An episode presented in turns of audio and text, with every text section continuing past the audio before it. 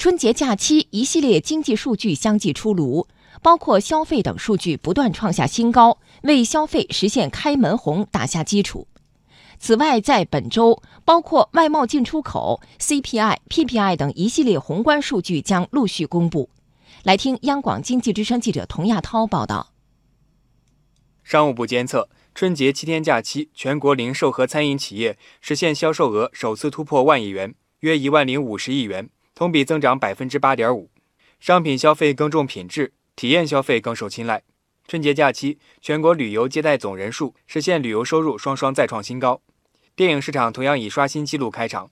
国家电影局昨天发布数据，春节档全国电影票房达到五十八点四亿元，创下同期的历史新高，观众满意度得分为八十三点九分，这也是二零一五年开展这项调查以来的春节档的最高分。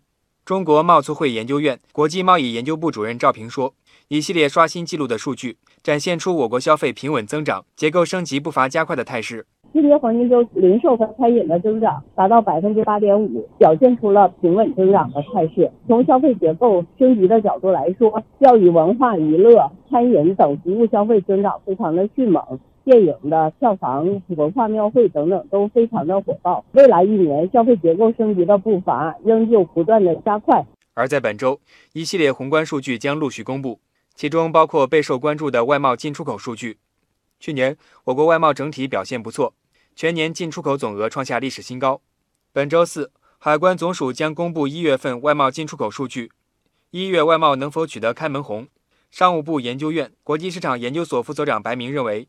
受到节前抢出口、春节导致基数错位等影响，一月份外贸有望保持平稳。春节的错位会或多或少带来一定的影响。一般来说是抢出口，春节之前一段时间就要抢完。今年因为是二月四号是除夕，所以呢，更多的抢出口是抢的一月份。从这一点上，有一些技术性的原因，对我们的一月份的数据有看好。此外，国家统计局将在本周五公布一月份 CPI 和 PPI 数据。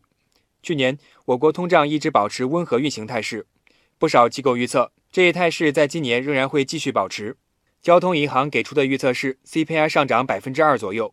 交通银行金融研究中心副总经理、首席研究员唐建伟说：“节日因素的临近吧，近期我们看到像食用农产品的价格都出现了一个小幅的回升吧。”再加上一月份的话，国内的成品油价调过一次，这个可能也会导致非食品价格涨幅相比上月有小幅的上升吧。综合这两方面，我们判断一月份的 CPI 同比涨幅可能相比上月略有回升，大概在百分之二左右。不过，也有多家机构预测相对保守，包括兴业银行和新政国际等机构预测，一月份 CPI 同比将进一步回落到百分之一点七。兴业银行首席经济学家鲁政委说。虽然春节的时期呢，一般这个食品的价格会有一些上涨，但是呢，你看到我们最主要的消费的品种，这些猪肉啊，今年以来的这个压力也非常的小。像一些服务类的，可能价格呢，呃，会有一些上涨。你比如说像旅游啊等等这样一些，但是它总体上呢，不是特别大的影响。所以呢，这是我们做出预测这个一点七的主要的原因。一般的百分之一到百分之三之间呢，都是非常好的。所以我觉得一点七呢，还在可接受的情况。此外，按照惯例，国家统计局不会公布一月份单月的工业增加值、投资和消费数据，而会在三月份一并公布前两个月的累计数据。不过，赵平认为，消费已经表现出良好开端，将为全年需求增长打下稳健的基础。春节黄金周是作为一年的消费的一个开端，增长速度也预示着一年消费增长的一个总体的趋势。一二月份呢，加到一起的这样的社零总额的增长速度同比。会保持在百分之九左右的这样的一个增速，而消费自身的平稳增长，也意味着未来经济增长的市场需求基础比较稳健。